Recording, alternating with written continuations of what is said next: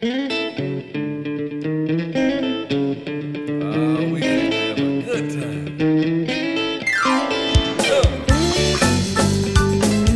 podcast is presented to you by Passion Church, the DeSoto County campus, the fun church in Horn Lake, Mississippi. For more information, visit us at www.mypassion.church. Well, come on, help the people. Son, I know you came to praise him. Being I Love My Church month, I thought we'd start with a good I Love My Church testimony, and I thought of nobody that loves their church as much as me, but I didn't figure you want to hear my testimony. But somebody who comes real close to loving this church as much as I do, I wanted to introduce you to the love of my life, my wife, Miss Angie Sheffield.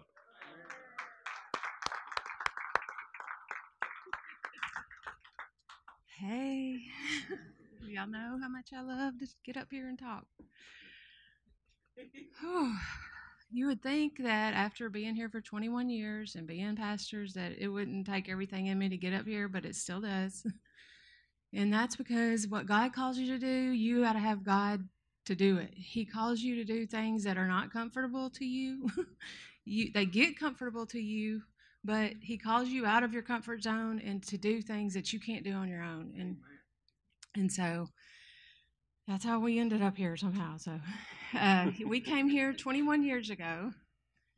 Uh, we just came here visiting, just like many of y'all. Uh, our marriage was on the rocks. We were on the verge of divorce, and my friend, who just happens to be here again today when I talk about her, Tina, she's on the front row. She invited us here, and uh, when we first came here, uh, the first time we ever came, I really liked the people, but it was a little. We were way wild back then, way way. This is calm compared to how it was back then. so we we liked the people, but we were like, yeah, I don't know, we were we don't really. That's a little too much for us. So we we visited once, and we didn't come back for about a year and a half till everything dropped out. You know, the bottom drops out, and everything. You're about to lose your family and everything else, and then you you know where I knew because I had been raised in a Christian home where I needed to go, and and the person who could heal my marriage. So anyway, we came. We knew exactly where we wanted to go. We came to Spirit of Life. It was known then. Uh, it was hard for me to to think of over 21 years what I want to say about I love my church, you know, without going into our whole testimony or just talking about us, but the church. What is it about this church? And so, what I loved in the beginning, what I've loved all along, is the people and our culture.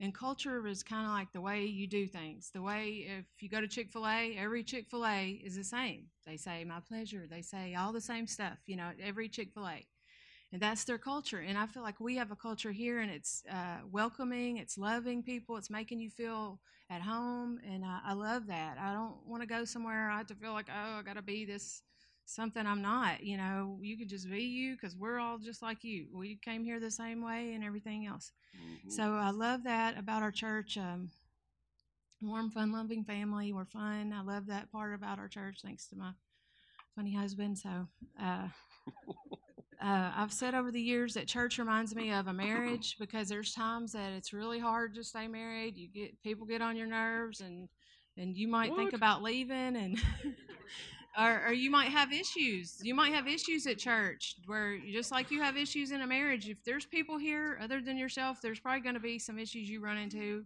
You know, not getting along with people or something. Uh, but each time in my marriage that we have stuck it through, and each time I've, you know, I've been in this church where I've been like, I do not want to be here. I want to go, blah blah blah. Or I've going through things in my personal life, uh, but God kept me connected here, and it's uh, each time we've stayed, we've grown deeper roots with the people here, deeper roots in God. God uses hard things, as I said, to mature you. And um, and each time you stay planted, He plants you. There's a church. I feel like there's a church that everybody fits in and is supposed to be at. It might not be here, but there's a church you belong at, and He'll plant you there. And plant is means you stay there. You know, and uh, each time you stay through it, you grow and mature, and that's the way God matures us in lots of things. It's not just you get saved and you go to church and then that's who you are. He changes you all the time. I mean, He's changing us over the years constantly, you know, through things you go through, just through sticking with Him. Um, I'm thankful that I have a husband that lead, led, leads our family. He didn't give us our, we don't really have a, a choice when it's Sunday or Wednesday. you know, unless somebody's throwing up or or you're you know we're out of town, we're at church. And he's always said, and that's the same way he does about ministry, about the jail. This is he said, tells me this is who I am and this is what I do. And like it can seem um, extreme or whatever at times, but when I look at the fruit of our family and how when we go through things or when we feel, if we don't just feel, I just know I've seen it so many times. If you go by how you feel, you will not be here. And it, as soon as you start getting out, your life will start. you if you're not going forward with God, you're going backwards. And it's not just about this church building or being in a building. It's, uh, you know, I could, I know people who go to church 20 years and some of them aren't even saved or have, you know, they're they haven't changed, but it's the Spirit of God, which I believe is here in this building, and that the people have all through the 20 years and before um, truly seek God here, and and so it's not just going to a building, and it's not just you know yes you can have God at home, but it's the combination of the church which Jesus wants He's building, and you do life together, um, and so I'm thankful for this church family and all y'all, and um, I just love my church and thankful that He let me get up here and talk.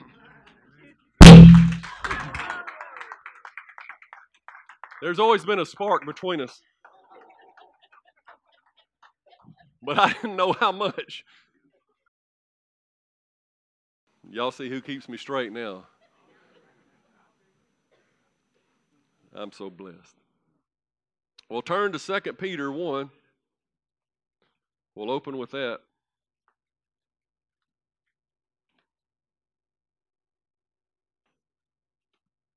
Second Peter chapter 1 and verse 2. This is, this is just an opening statement. You know how they do in the beginning of the Bible. You just you write a letter and you say your greeting. This is just part of a greeting, but this is more I mean this is this is a way to start a greeting right here. Check this out. In the King James he says grace and peace be multiplied to you through the knowledge of God and Jesus our Lord. Now how many likes grace and peace? That's why you're here today. Just be honest about it. You need somebody to help you, and you need some peace about it. This life is driving you crazy. This world is tough on all of us, and we all need God's grace because, and we need His mercy. But it says right here, grace and peace be multiplied, exponential growth. And how do you get that? Just sitting here 20 years? No through the knowledge. Say knowledge. Knowledge of God and Jesus our Lord. Now, I'm not talking about just knowing about knowledge. Because I looked up that word in the Greek, and the word is epignosis. E P I G N O S I S. And it means a deep, precise, and a correct knowledge. It means knowing somebody deeply and knowing the real person, not just some Jesus you've imagined in your mind, the one you want him to be. He's not that person. That's called a cult, the one they want him to be. But the real Jesus, knowing him. In fact, in the message translation, this same scripture opens grace and peace to you many times open over as you deepen in your experience so it doesn't just say in the knowledge, it's an experience. As you experience the real Christ, God and Jesus, our Master. I'm starting a new series today because of I Love My Church month, and the new series is entitled I Love My Church 2018. And today's message is part one, calling, calling it Knowing God. And so if you have your bulletin and it's got the little blanks on there and you're filling it out, that's usually the first question. The title of the sermon is Part One Knowing God. And if you've never flipped that thing over, it's got some precious announcements on the back to keep you up to date with what we're doing here. Did I ever tell y'all about the time I said the sinner's prayer before I got saved? Does anybody know what I'm talking about? Anybody ever said the sinner's prayer before they got saved? I did a couple times. Uh, I guess I was about 30 years old at the time and just had my first kid, Kaylee, my daughter, and me and Angie were looking at each other, like we said, going through some difficulties, and we said, we need to do something. We need to go to church. And a lot of, like a lot of young couples, you, you want to give your children a chance, even if you feel like you're too far gone, like it ain't for you, but they people will come to church and give their children a chance to know God because something deep down inside says that's the, really the right way, even though I I don't personally choose it. but anyway, but I, I did too. I wanted to know God a little closer. So we got all gussied up and we found the biggest church that we could find because we we didn't want any personal setting like in here. We didn't want to sit next to nobody. We went to this huge church and it was like on the third or fourth flight we was on the way up. We went so far up in the balcony they gave you like an oxygen mask to sit there and some binoculars to watch the preacher. And, and and I mean, we was going pretty regular, like at least once a month or so back then. And so, and I don't know what was wrong with this preacher, but every Sunday we were there, and like I said, it wasn't every Sunday that we went, but when we did, he was still talking about Job. Uh, he was on a series on Job, and for the three or four months we went there, the whole time we were there, he was talking about Job. Now, I could barely work up one sermon on Job, but he was still going on Job. But one day, he must have did an altar call at the end or something, and it touched my heart. And it got me to thinking. And I said, Come on, Angie, let's go down to the front. I didn't know what an altar call was, but he said, Come on down if this or that. And I said, I'm responding. Something in me jumped up, and I said, Let's go. And so we started descending them stairs, and, and I felt like if I had a parachute, I could have just jumped off, you know, and got there quicker. But we made our way down. By the time we got there, the only person still there was the janitor. He was vacuuming in the front. You know, I'm just kidding. No, they were still there, but we were the last ones to get there. It was took so long to get there, but we got there, and and uh, they said, "What is it you need prayer about?" And I said, "I just want to be a better man. I want to be a better man in my house." And he says, "Would, would y'all come to the back and let us talk with y'all? And uh, we said, okay. So they took us back in the back. I'm not kidding. It was like an interrogation. Uh, they put us in some two different glass rooms. I could see Angie, and they had her over there talking to somebody else. I was talking to the one guy. And I guess I didn't know what he was talking. He was talking about this gospel stuff about Jesus on the cross and all that. And I was like, yeah, yeah, yeah. But I'm just here to be a better man. Tell me how to do that. And so he, he actually led me. Now I look back and I realize he led me through the sinner's prayer, and I said everything. And he said, Now, how do you feel? And I said, I feel like I'm going to be a better man. And but I wasn't no more saved. You know, in Romans, when it talks about confessing with your mouth and believing in your heart, you have to believe in your heart what there's. You have to understand what you're saying. Just saying a prayer don't get you saved. It, I didn't get no more saved than when I was in the Catholic Church when I was 12 and they put you through confirmation where they teach you about Jesus and then you go forth and you confess Jesus as your Lord. That's kind of, they, they put you through it. But I just did it because everybody else did it. So that's at least two times that I confessed Jesus as Lord, but wasn't saved yet. So it can happen. See, what it was was I wanted a formula for life, but I didn't want any epignosis with Jesus. I wanted the knowledge of how to live my life, but I didn't want any knowledge of Jesus. I didn't want the relationship with I, wanted results without relationship. How many knows it don't work like that?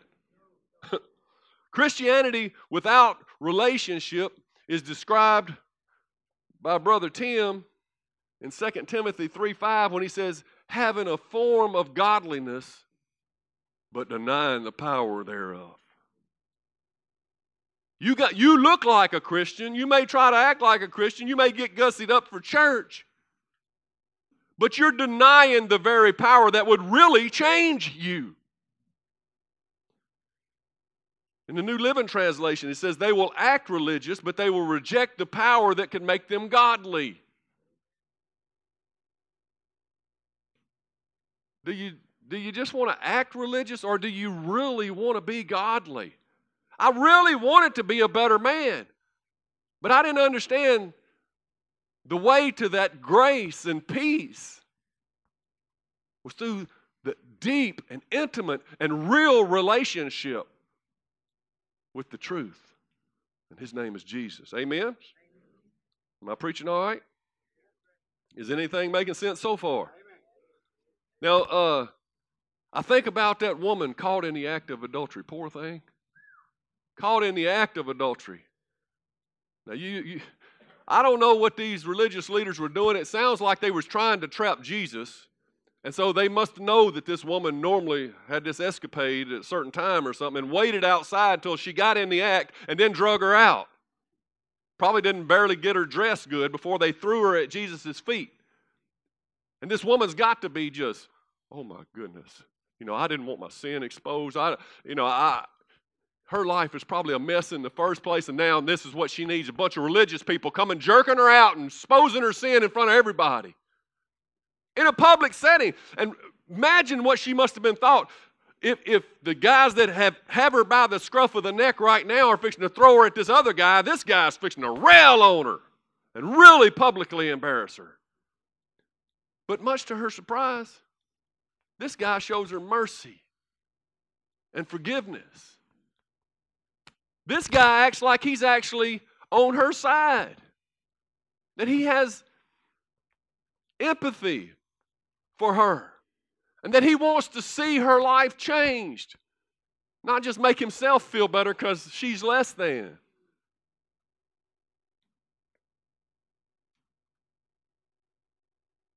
I mean, they had the stones in their hand. They were ready. See, that's what religion is it's picking up a bunch of stones. But that's why I love this church. We dropped them stones a long time ago. Jesus said, Let him without sin cast the first stone. We all went, Woo! We're all in this boat together. And so we dropped the stones. And he says, Where are your accusers? And she said, They gone. He says, Well, neither do I accuse you. But he did say, Go and sin no more. Because I got a better plan for your life. And just on his word, I believe this woman, just on that brief encounter, just at his feet for a, a few minutes, if that, it changed her whole direction. It redirected her life. That she's going to get up and go and sin no more. Now, many of the theologians and stuff, they think that may have been Mary Magdalene that you read about. The woman that it says that he had cast seven demons out of. That it may have been Mary Magdalene, the one that had been cast at his feet and caught in the act of adultery. I don't know. We don't know for sure. But uh, just a moment, understanding the grace of God. What was what's the lyrics to that song we just sang? What we sang over and over? Say it again. Uh, but before that, it says, I am chosen, not forsaken. You are for me, not against me. And then you begin to understand who you are. You begin to understand that you're not better than anybody else, but you're not worse than anybody else, and that you're valued, and that your life matters. Jesus calls us to go into all the world and make disciples. And that's another reason I love this church because we got a we got a firm grip on what we're called to do. Can you put that first slide up here? We're about making true disciples who take up their cross and follow the Lord. Now, we talked about this a long time ago for those of you who are here, but this is what we do. As a church, when we look at the disciple making process, we, we understand it like this that Sunday is when we gather. See, a lot of churches make everything about the Sunday morning service everything that they do is building towards the Sunday morning service. But not us. We don't see it like that. We see the gathering as the starting place in a disciple making process. And as you move, movement equals growth. Growth in the people, it equals growth in the church. If we have people moving through the different stations, then there's growth in the people, and then there that that's a, anything growing is going to cause other things to grow around it. And so we gather, and we connect. That means we make relationships with one another and uh, we, we start to feel a sense of ownership. We connect with the church itself. We, that's my church. It's not Pastor Guy's church anymore. That's my church. That's where I go. And so you begin to connect, and through that process, you go on down till you begin to develop the gifts that you have. And then you mobilize, you put those gifts into action, and before you know it, you're gathering other people to the next Sunday service. And as you go around that, th- that's the way the church does things. That's, that's the passion way. Now, can I get you to go to the second slide? As an individual, as, as a person, this is the way it happens in your life. And I found that it coincides perfectly with what we're doing. When you first need to know God, and that's what we're talking about here today knowing God. Secondly, you need to find freedom. Then you need to discover your purpose. Then you begin to make a difference. And then you go, then you help somebody else know God. And so you're you're personally moving around this same same thing because gathering together is where we learn to know God. When we connect, we find freedom because personal discipleship is where you you open up to somebody. You're much more likely to tell people your issues and problems when you have a, a connection with somebody and they've got into your heart, and then you begin to find freedom. And so after you find freedom, you begin to discover I'm here for a reason. You begin to you get out of that stage where it's just about getting my life together. Then you begin to say, What do I do with my life now? I got it together. And you discover your purpose, and that's where we, we help you develop. And then you begin to make a difference with your life. Does that make sense to everybody? But what happens if you don't know God first? None of that other stuff happens. You sit on that purple pew and you clock in and you feel good about yourself, but you go and you do not change at all. And you do not take up your cross and follow the Lord. Look at your neighbor say, movement equals growth. Can a simple sermon change your life? It can. But I'm going to tell you this. There's been people there's been a lot of sermons in America. Lecturing from a pulpit, one man using his gift to try to talk to you from afar is probably the least effective way for somebody to retain knowledge and to put something in, uh, into action in their life.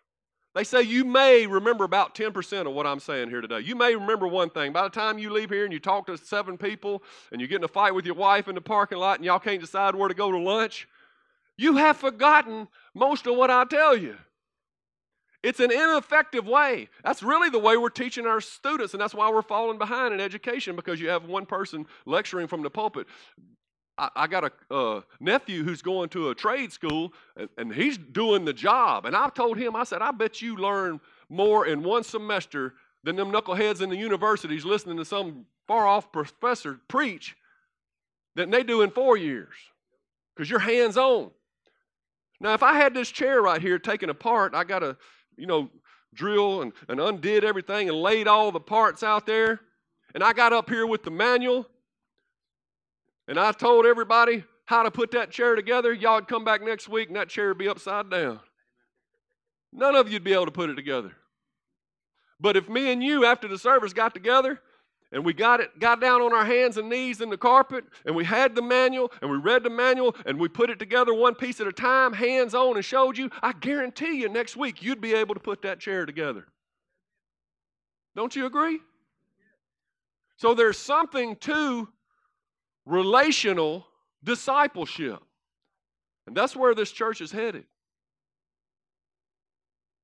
we're, we're, we're going to start to be more of a hands-on person to person discipleship church. Now, I'm not going to spill all the beans today, but I'm just saying get ready. Dr. Virgil Grant says without relationship, there is no discipleship, just the passing of information.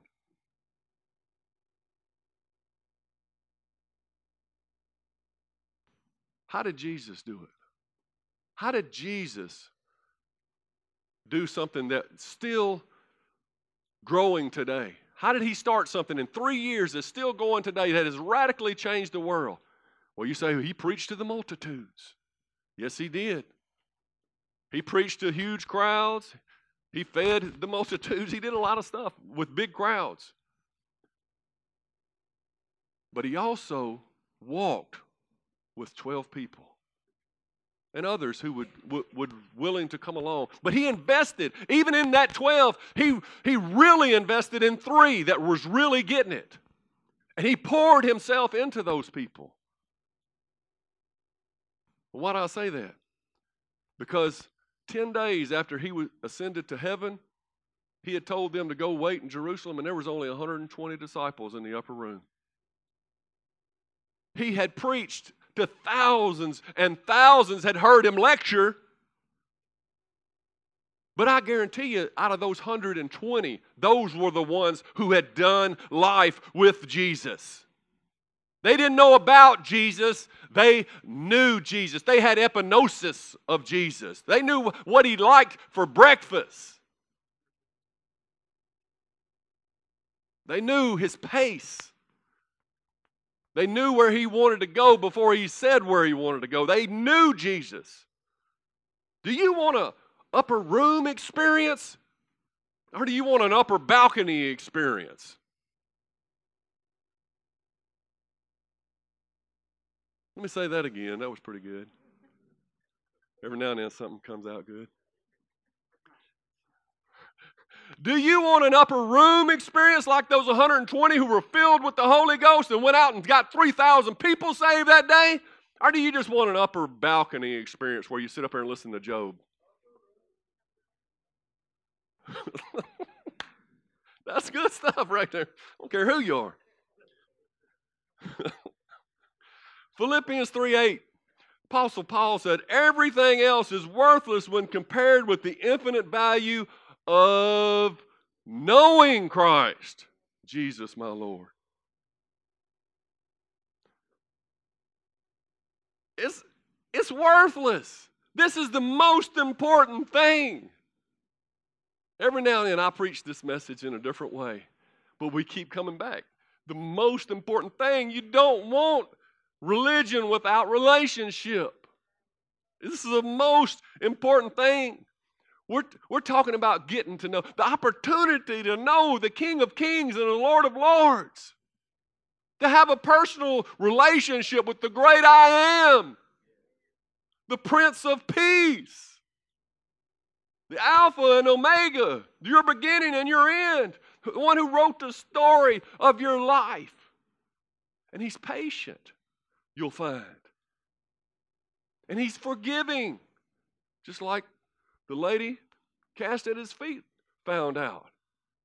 He's gentle, he's humble, he's prayerful, he's wise. These are things that you want to be. You want to be a better man, you want to be a better woman. We all did. The, the desire I had at that church that day was a good desire. I just didn't know how to go about it. Nobody told me I need to know him. When I know him, I realize he's virtuous, he's loving, he's giving and forgiving. He's the things that I want to be, and I can't be without him. I had tried. I had tattooed a little cross on my hand when I was 21 years old, thinking if I see that, I'll, I'll try to be better. But all the willpower in the world and all the tattoo ink in the world ain't going to make you a better man. It's something that goes on in the heart. He tattoos his love in your hearts. what, what needs to happen. He writes his love letter in your heart. Life doesn't begin until you know the real Jesus.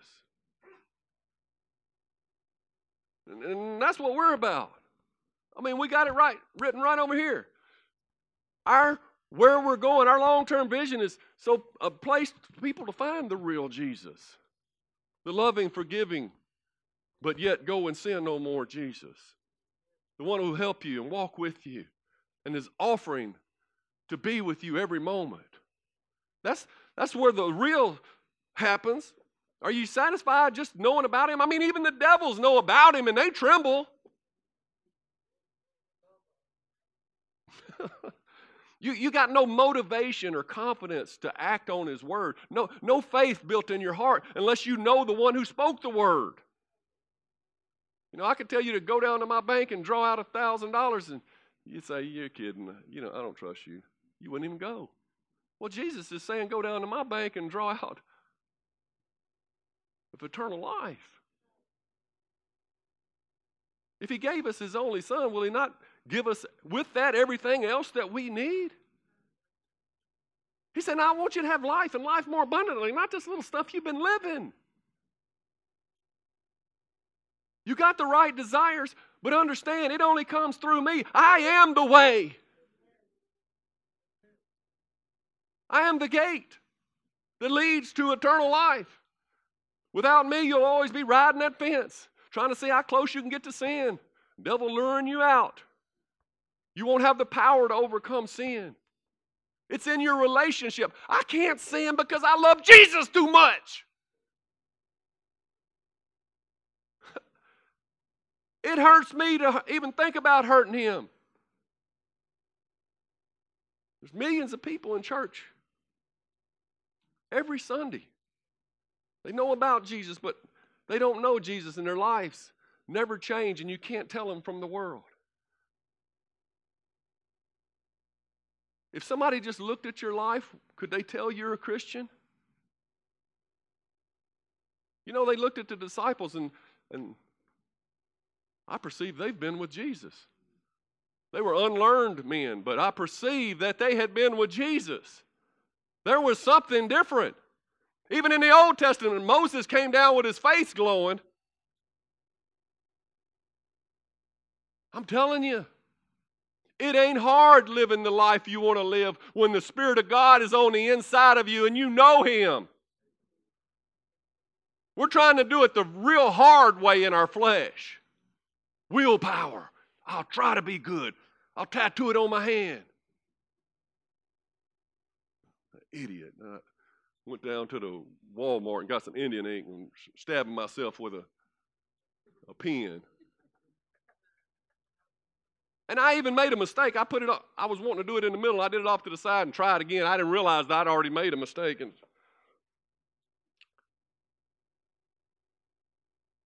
but you got to find the real Jesus. You know, Judas walked with Jesus for three years. Well, how could that happen? He walked with Jesus and then he betray him at the end? It's because Judas never took time to, to see who Jesus really was. In his mind, the whole time, he pictured Jesus as this conquering Messiah was coming back on a white horse that was going to overthrow the Roman Empire and set up his kingdom now. He didn't realize that he would come as a suffering servant first, and then he would come on the white horse. But when he began to think, well, he's not doing what I think he should do, how many knows Jesus ain't doing what you think he should do in the first place? We need him, he don't need us. And so Judas betrayed his Lord. But the real Jesus is so much better than anything you could ever conjure up in your own mind. When I think about who he is and what he's done and how the, the mysteries of the gospel and, and how he has put us all in the same boat so that we can all experience the same grace and the wonders of the universe and the, the ah, it just makes your mind go tilt. Everything. You look at the, the human eye and how it, it tears up and, and, and zooms in and out. You know, some of us zoom like that way. No, but just, I mean, come on. How, how, how silly do you have to be to say that there is no God? How desperate do you have to be to try to to fool yourself into thinking that there's nobody to be held accountable to. And that's what the world is doing. All these theories are just that. People wanting to stay in their sin and not come for fear that if they come out into the light, they'll be exposed. And they just want to do what they want to do. And they're so lost. And Jesus looks at them and he doesn't say, Well, them people. He says, Come unto me, all you that labor and heavy laden, I'll give you rest. You don't have to act like that, do like that. That's the, the wages of sin is death. Don't you know that? Come to me. I'll show you abundant life. The devil's here to kill, steal, and destroy, but I'm here to give you life and life more abundantly. Come to me and go and sin no more. I am the way, the truth, and the life. Man, I ain't giving my life I ain't giving my blood, sweat, and tears up here, giving everything that I got in my life for some made up figure that I have in my own mind, some religious deal. I'm not doing that. I, I have given everything to the real Jesus.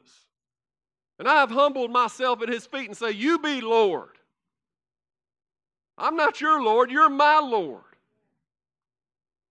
And I'm, I'm serving the real Jesus. I ain't playing that. Say, homie, don't play that. The real Jesus requires more than just a passive allegiance, you understand? If you understand who he really is, you can't just say, oh, yeah, that's cool. That's, that's pretty cool. You know, maybe one day we'll get together.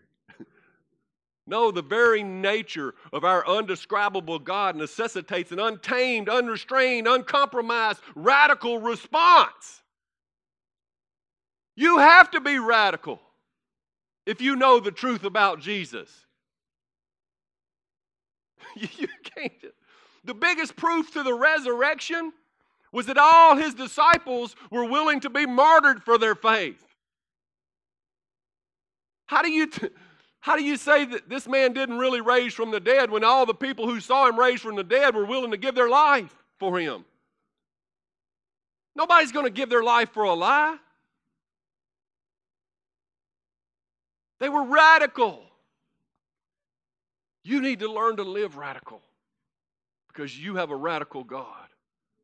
Our Lord is a warrior. We need to learn to be warriors too. it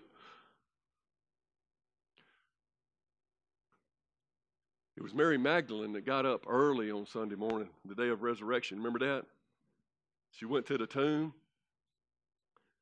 She was wanting to put some spices on the body of her Lord Jesus who had recently been crucified. I don't know if it's the same Mary that was thrown at his feet. I don't know if it's the same Mary that days before had anointed him with her perfume and at great cost, broken alabaster box over him and wept and wiped his feet with her tears. I, I don't know if it was that same Mary, but there's a chance it might have been the same Mary. But even if it was three Marys, these are women who understood the glory of our risen Lord. And who was the first one to see our risen Lord? The first one there. The one who wanted got up before daylight to go there. And he appeared to Mary. So you got a fish bump, bumper sticker. Congratulations.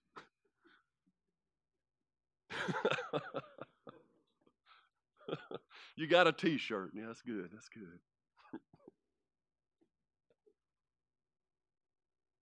But you but you say, I love Jesus, but I got my own life to live. No. Let me correct you. You don't love him. You don't know him. Many will say to him on that day, Lord, Lord, I did this and I did that. But he'll say, Depart from me, I never knew you. There was no epignosis. There was no real relationship between me and you. Don't say, I love Jesus, but I just do my own thing. That I just go to church on Sundays. I don't care how many times you said the sinner's prayer. If, his, if, if the, the radical Lord that I serve is not impacting your life so it's making a difference in the way you live your life, if, if He's not Lord and telling you how to live your life, if you don't even consult Him with the decisions you make, you don't know Him, my friend.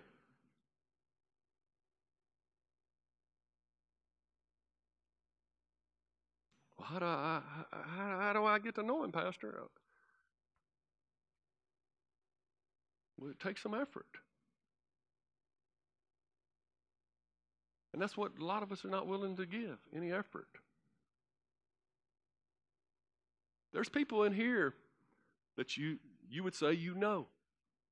If you saw them at Walmart, you'd wave at them. And, and in here, you shake their hand on Sundays, and you may know their name, but you don't really know know them. You know about them. And it isn't until you invite them over to your house or you invite them to lunch or, or you put in some effort to listen to their heart for a moment, to hear their dreams, to see their situation, to express yourself to them, you begin to build an epignosis of them. There begins to develop a real relationship. Relationships take effort. But I tell you, they're worth the effort because then you have a friend for life.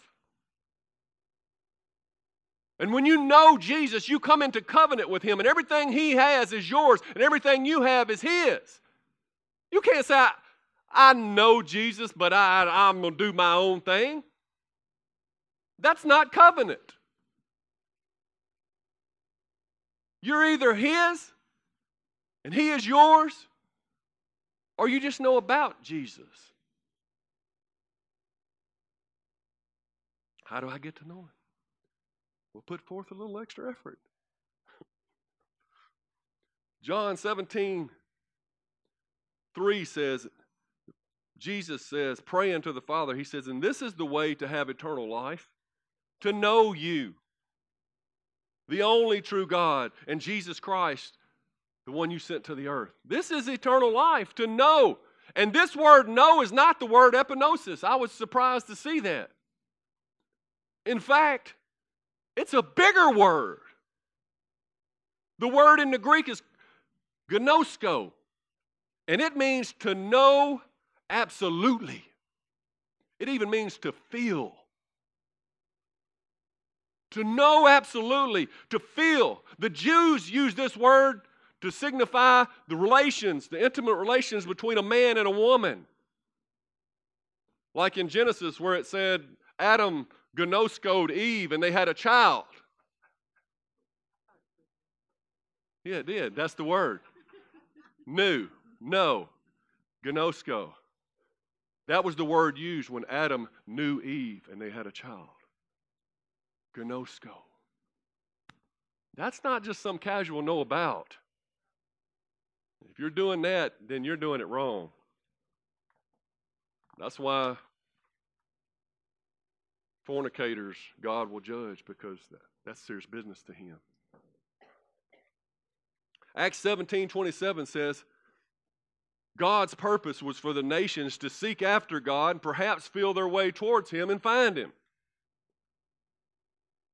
Though He is not far from any of us. For in Him we live and move and exist. In Him we live and move and exist. In Him we live and move and exist. Apart from Him, we die. We stay stagnant. And we desist, I guess. I don't know. But in Him we live and move and exist.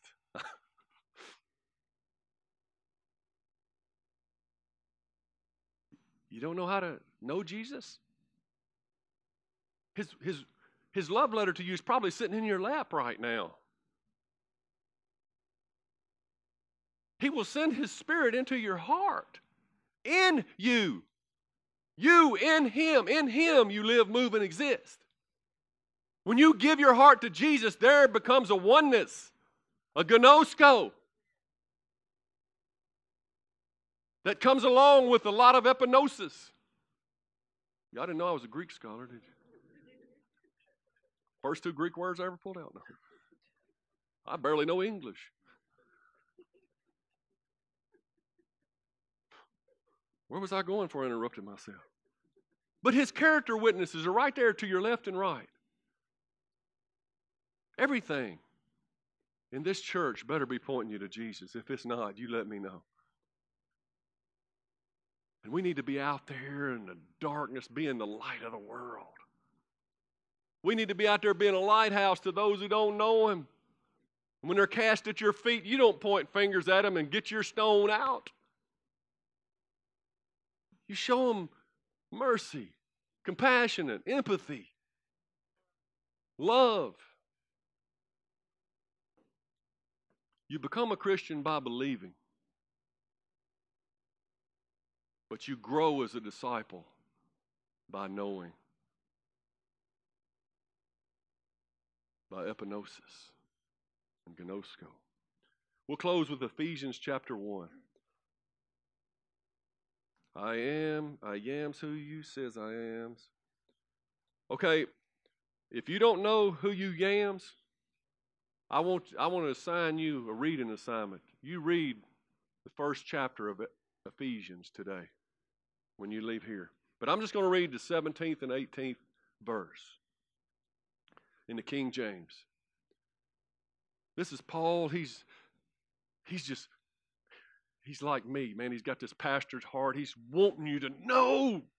Man, this is this could be yours. He's telling you all the good things, and he says that the God of our Lord Jesus, the Father of glory, may give unto you the spirit of revelation and wisdom and revelation in the knowledge of Him. Wisdom and revelation of who you are and how to live comes from the knowledge of Him. When you see Him, you say, Oh, that's what I'm supposed to be. He says that the eyes of your understanding might be enlightened. Oh, let the light come in, even now, Holy Spirit, as they listen.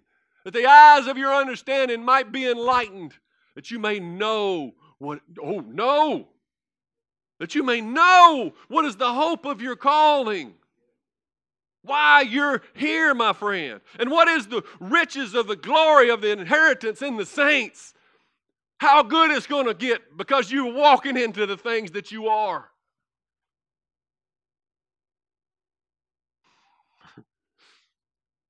I ain't looking to hide in the rafters any longer.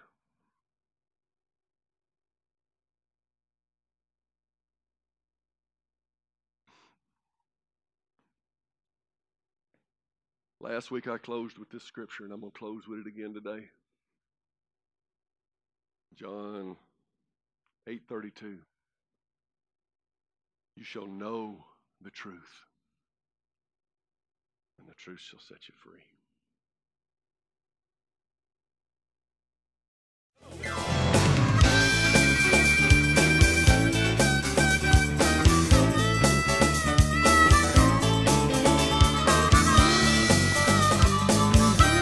Thanks for listening to the podcast today. We hope you enjoyed it and that it inspires you to live out God's Word. For more information, visit us at www.mypassion.church.